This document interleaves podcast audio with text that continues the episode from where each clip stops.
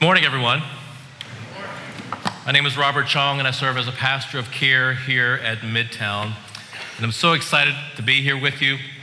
But let me tell you, whenever I'm navigating through an unfamiliar city or airport, I'm nervous. It's hard for me to relax. I'm not quite sure what to do. Or maybe I'm wearing a brand new pair of shoes, which I'm not this morning.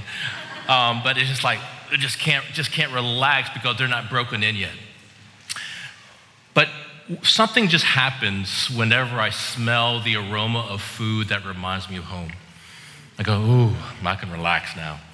Or maybe I'm sitting and spending time with friends, good friends, and whenever we get together, even though it may not be often, I get together with them and it feels like, ah, I'm back again, right?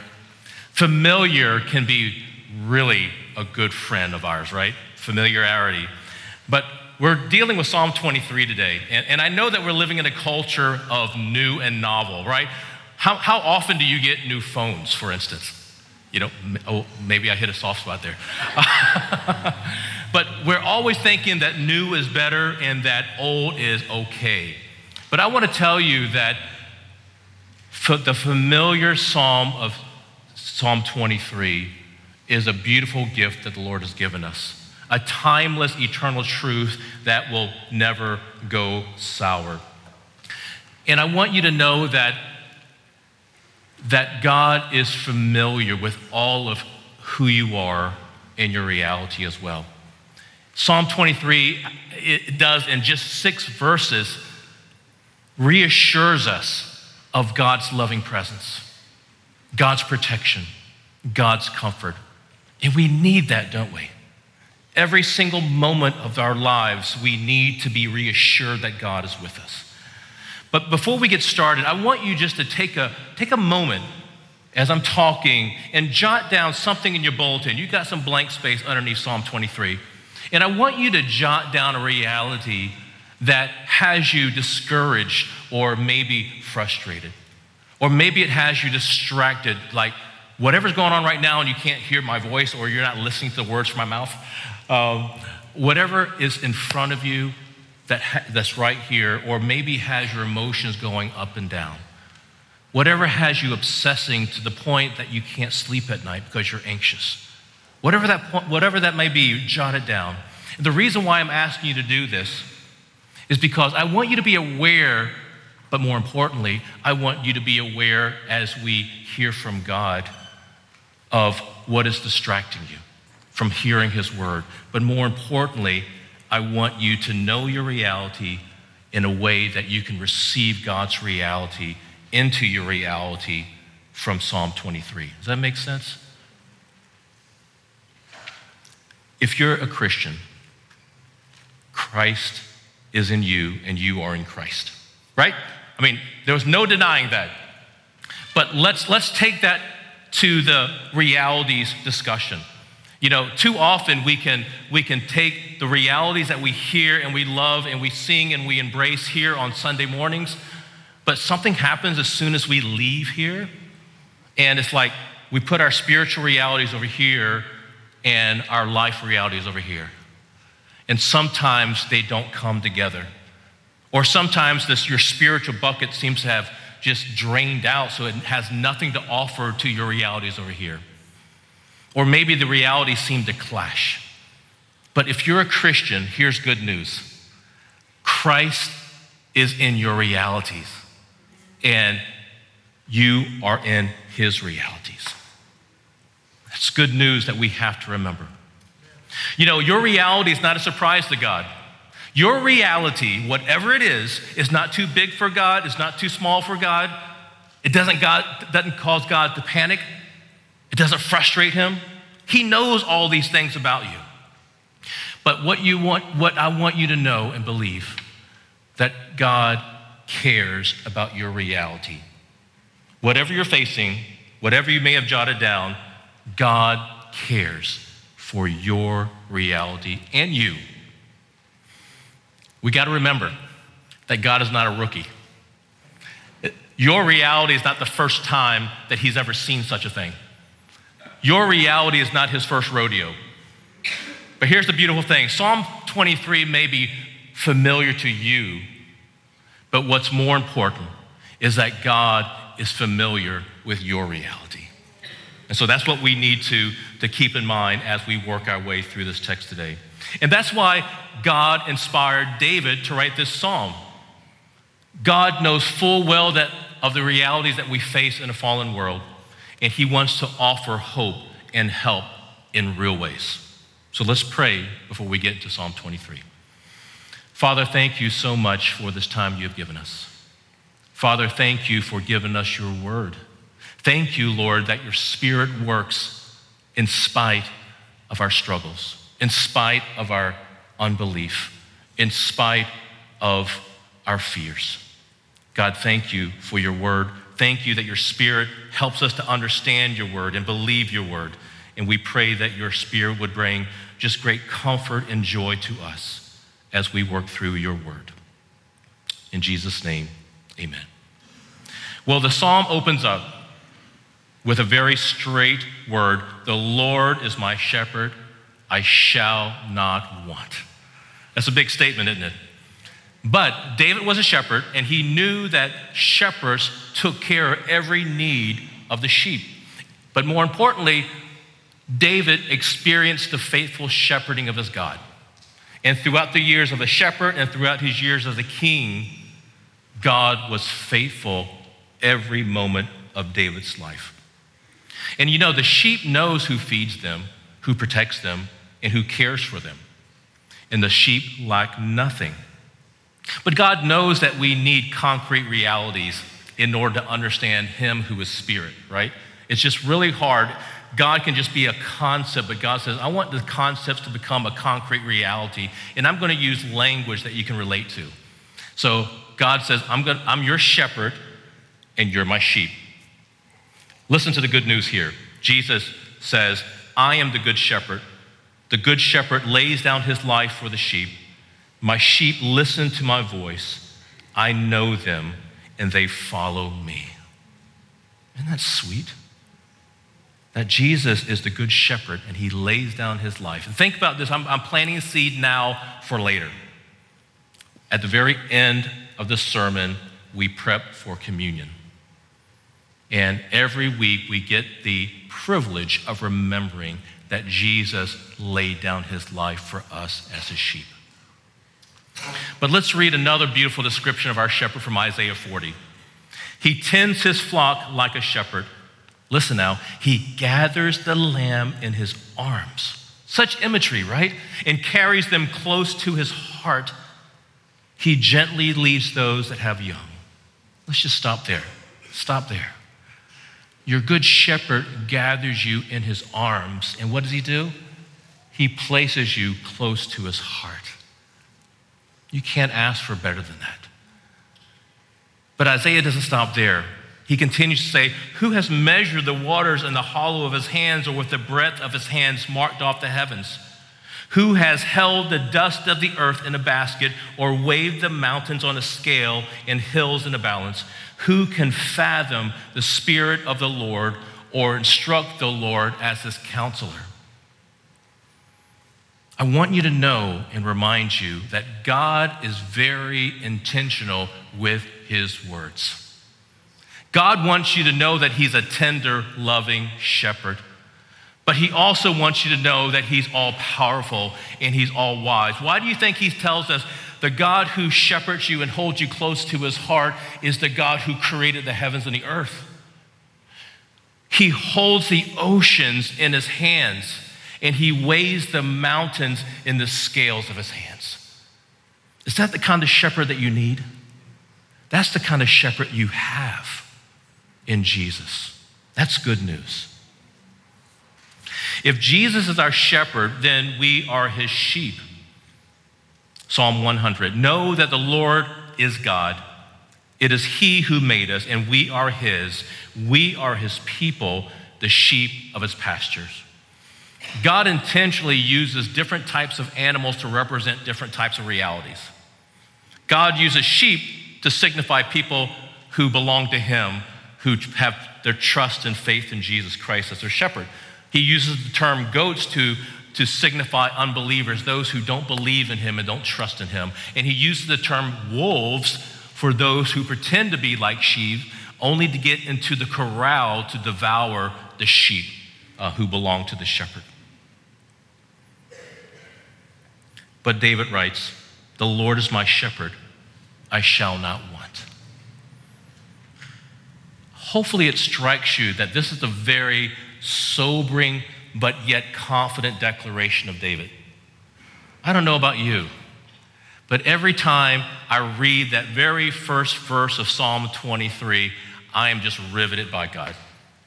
I said, God, I know you're my shepherd, but I want so many other things. I don't know about you, but you may believe that maybe a better home or better health or a better family or better behaved kids might be what you need. You might think you need more money or more vacation days or a better job in order for you to be satisfied by your needs. But God says, No, no, no, no, no, no. I'm your shepherd. You shall not. Well, every time that I go overseas, I am just punched in the face about how materialistic I am. Back in um, 2003, I went to Indonesia and uh, we were going in this SUV to pick up this family for a worship service. And so we're traveling through the fields of this pasture, and I was expecting to see a neighborhood open up before my eyes. But instead, I saw this solitary construction that had four poles on the corner to serve as the corners of the home.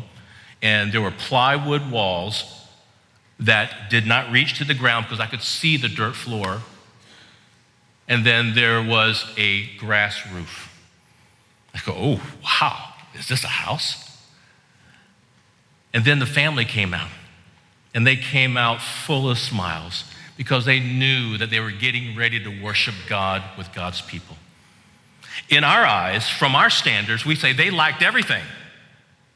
But in God's eyes and in their eyes, they lacked nothing. Why do you think that David can say, Lord, you're my shepherd, I shall not want? Because he had firsthand experience that God took care of his every need. God tells us in 2 Peter 1 that he has given us everything that we need for a godly life, that through Christ, he has given us His divine power and His great and precious promises so that we might participate in His divine nature, so that we can have a life with God. So we might ask our question, might ask the question, what do I need to live a godly life? And the answer is more simple than you think. We need God. We need all of Him. But He has given all of Himself to us freely and fully in Christ. That might be something that God wants you to think about and consider today. Is God what you need? Is God enough for you? Will He satisfy you in the way that you're craving? If the answer is no, maybe you're craving the wrong thing. Because I agree that the most satisfied and content Christians are those who believe that God is enough for them and that He meets every need. Well, let's move on. God provides what you need. Reading the next verse, He makes me lie down in green pastures. He leads me beside still waters. He restores my soul. He leads me in paths of righteousness for His name'sake. Notice who's doing all the work here right? He makes me lie down in green pastures. He leads me beside still waters. He restores my soul. Why does God make you lie down in green pastures? Well, first of all, sheep don't naturally lie down in green pastures because if they're fearful of dangerous animals, if they're fearful of dangerous and pesky pets, that can get into their nostrils or bury themselves underneath their wool, or if there is competition or commotion within the flock, or if they're hungry, they won't lie down. And I think that you and I are a lot like sheep, in that when we find ourselves struggling to rest and relax, because we're anxious about something or we're fearful about some part of our reality. Or maybe there's conflict between you and somebody else, and that you're filled with bitterness or judgment or maybe even self righteousness. Or you could be some, or you could be frustrated or aggravated by something at work or something at home, or maybe you're just downright discontent. Nothing makes you happy. Right? When we're like that, when our reality is right in front of our face, what's our natural tendency? Do we naturally go, Oh Lord, let me hear what you have to say through your word? Instead, here's what we do. Can you tell me, can you tell me what help I need? Can you tell me something that'll soothe my soul? Right? But instead, God says, No, I want you to lie down in the green pastures of my word. My word is living and active. My word will remind you of my promises that I'm a good and faithful God. And as Johnny just really just exalted God today through listing out all those promises, our, what we really need during our time of need is to be reminded of God's truths and his promises. What do you need as you sit in your reality right now? Will you, will you lie down in God's green pastures represented by His Word? When's the last time you sought rest in God's Word? When's the last time that you could sit still enough to know that God is God? But He also leads you beside still waters. Sheep not only need food, but they also need drink. Loving sheep make sure they lead their sheep to clean, still waters and they don't take them to stagnant, diseased filled waters. But listen to when Jesus asked the Samaritan woman for a drink of water from the well. He said, Everyone who drinks this water will be thirsty again, but whoever drinks the water I give them will never thirst. Indeed, the water I give them will become in them a spring of water welling up to eternal life. What in the world is he talking about here? Well, Jesus makes sure we understand what he's talking about. In John 7, he says, Let anyone who is thirsty come to me and drink. Whoever believes in me, as scripture has said, rivers of living waters will flow from within them. By this, he meant the Spirit. The Spirit of God enables you and leads you to still waters. The Spirit of God is what refreshes your soul, is what makes His Word come alive to you. It, it makes God, and it gives you the ability to taste and see that the Lord is good. We can't achieve that sort of drink on our own, no, regardless of how hard we try. But God is wanting to give lavishly and without end. That's why He leads us um, to still waters. But also, He restores our souls. Why does your soul need to be restored? Does your soul need to be restored? Yes, thank you. Thanks, thanks for your honesty. Our soul needs to be restored because life is hard, right? Whenever we encounter troubles or suffering and trials and temptation, it distorts our soul, it drains our souls. That's why oftentimes we use words like, man, I am so weary, I am so troubled, I am so dry, and, and I feel like I have no life to go on.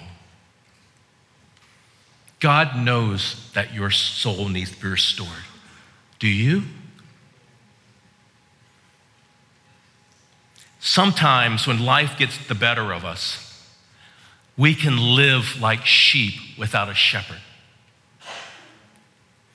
Psalm 119 says, I have strayed like a lost sheep. Seek your servant, for I have not forgotten your commands. When the heartache and the chaos and confusion of life gets the better of us, our hearts begin to fill with the cement of unbelief. And when that happens, Hebrews 3 says that we will turn away from the living God due to our unbelief. And when the unbelief fills our hearts, here's what we say to our God and our shepherd. He says, We will say, God, you're not my shepherd. I still lack everything. You can't make me lie down in green pastures. You can't lead me beside still waters because you have never restored my soul. Prove it, God. You haven't worked for me. Why should I believe in you? Right? Sometimes we have that response, whether we admit it or not. And, but God knows that reality and He's not turned off by it. In fact, Jesus says, whenever one of his sheep strays, he leaves the other sheep to pursue them.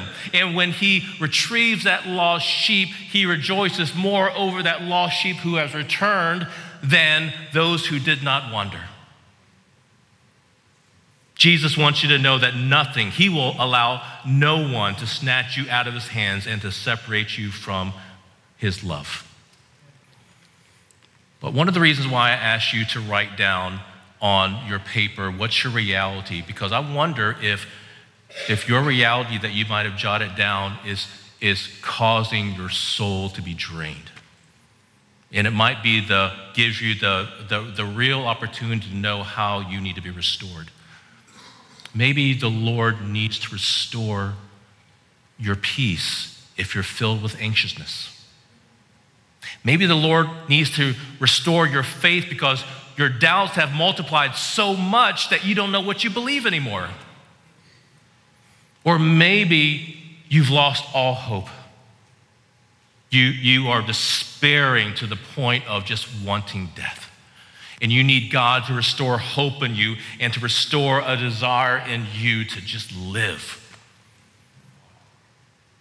Maybe you are so weary and worn out that you need God to restore strength in you so that you can persevere. But God will answer your prayers for being restored in Him. Lord, you're my shepherd. I feel like I lack everything. Lord, I know that's not true. I know I, I, you need to lead me um, to still waters and make me lie down in green pastures. Lord, would you please restore the peace in my soul?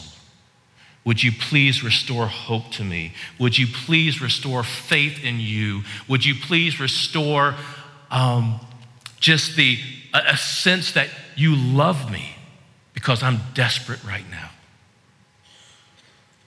God will answer those prayers. He will delight in answering those prayers.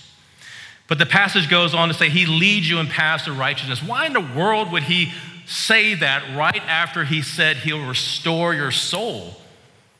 Well, His paths of righteousness, which is according to His word, according to His truths, His promises, His commands, those are the pathway to life and love. Read with me what Jesus says in John 15. Remain in my love. When you obey my commandments, you remain in my love, just as I obey my Father's commandments and remain in his love. What Jesus is not saying is that we will fall out of he, we will fall out of God's love if we disobey. We know that's a lie, right? Because God promises nothing can separate you from his love even in your disobedience. But what God is saying that in order to experience and to enjoy his love, keep his commandments. Our souls are never restored in disobedience. You say you want to be restored or have peace with God, but, but you're still looking at porn. You say you want to be restored, but you're still holding on to unforgiveness towards somebody. You say that you want to be restored, but you still are convinced that another woman or another man will make you happier. On a lighter note, you say you want to lose weight, but you're still eating 20 Big Macs a day, right? It don't work that way. Unfortunately, we as Christians have this distorted view and understanding of obedience. It's like, oh, I have to obey, right? Um, Best case, it's something, it's the right thing to do. Worst case, it's life draining. When you talk to any unbeliever, what's one of the first things they'll tell you why they don't want to be a Christian? Well, you're going to take away all the fun, right? How often do we still hold on to that notion? But when we obey, we experience God's love and God is glorified. Listen to a testimony of a woman um, who just met God in a real and fresh way recently. She writes, I constantly lived my life to prove God wrong. I sought pleasure in everything apart from God. I told God and myself that He is not enough, when in fact He promised I will lack nothing with Him. But you couldn't have told me that then. I can honestly say that for the last 10 years of my walk with the Lord, that I was living to preserve or deny whatever lie I wanted to believe on any given day. I believe I was just trying to make it to the next day. All it did was leave me dissatisfied and destroyed. I lost hope because when I continued to put all my hope in myself, I was always left dissatisfied. I was not made to be apart from Him. For the first time in my walk with Christ, this has been the most comfort and peace I have ever experienced. Until now, I had never known what being obedient actually does for my heart on a day to day basis. For the first time, I have hope. And not hope in myself, but a hope in a perfect God. I'm finally learning that I truly lack nothing in Christ. It truly is a beautiful feeling to rest in the love of Christ, knowing He's enough, that I have more than enough. Praise God for the way that the Spirit works, not just in this woman's life, but in all of our lives as His people. God does this work because He loves His sheep. But the passage goes on that even though I walk through the valley of the shadow of death, I will fear no evil, for you are with me. Your rod and your staff, they comfort me. Here's something that I want you to remember. The reason why we need to be made to lie down in the green pastures of God's word and to be led to his still waters through his spirit and to be restored and to walk in paths of righteousness because we go through dark valleys. Because life is hard and the enemy wants to rob us of our joy and make us doubt God's love. The battle is real, whether you believe it or not. The enemy has a target on you if you're a Christian. If you're not a Christian, he just leaves you to yourself, right? But we got to remember that our shepherd is with us. No need to fear. Look at this passage. The shepherd and the sheep walk through the valley. They don't run out of fear or anxiety. So you need to remember that God walks with you every step of the way. The shepherd and the sheep walk through the valley, through the dark valley, the shepherd doesn't keep his sheep in the dark valley, but they walk through it. God is with you through your trials. He doesn't keep you in your trials. But also, the shadow of death is not death itself. Sometimes it can feel like death. Sometimes the fears that we have seem more dangerous than the actual realities that we're facing, right? But it's been said that the shadow of a dog can't bite you or the shadow of a sword can't cut you.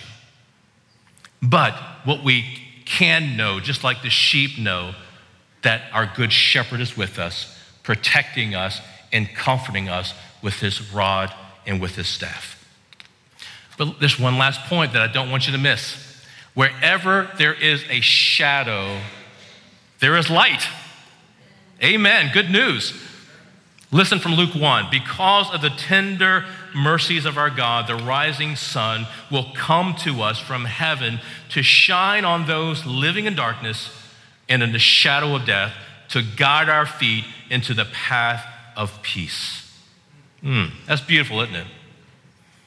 Jesus is your good shepherd who is with you during the good times and the bad times. During the painful times, during the dark times, He will never leave you nor forsake you.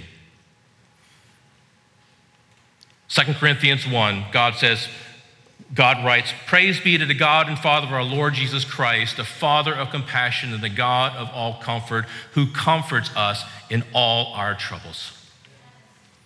Here's a good word and here's a promise God is able to comfort you in all your troubles.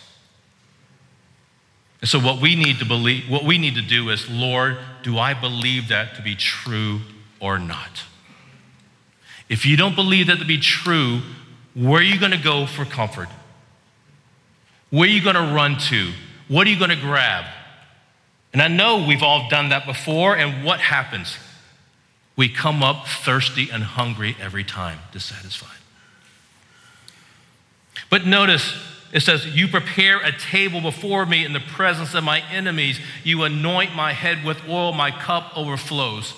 Here's the bottom line you don't have to fear when you're in the presence of enemies because you are in the presence of God.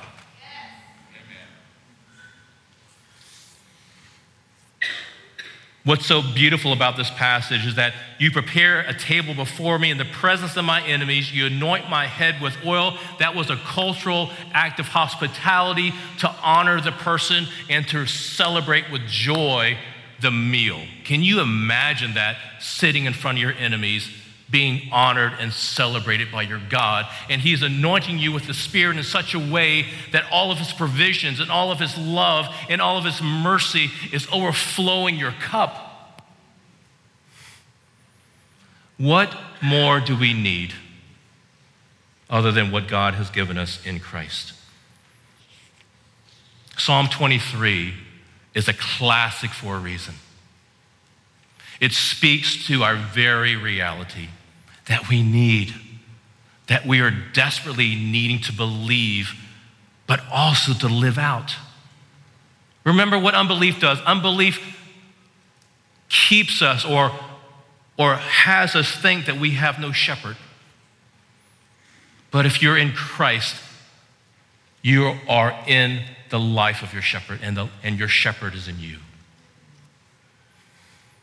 And so each week, in the same way that um, the shepherd prepares a table in the presence of enemies, each week we celebrate communion, the table of the Lord's Supper. Isn't that beautiful? To be reminded that our good shepherd has laid down his life for his sheep.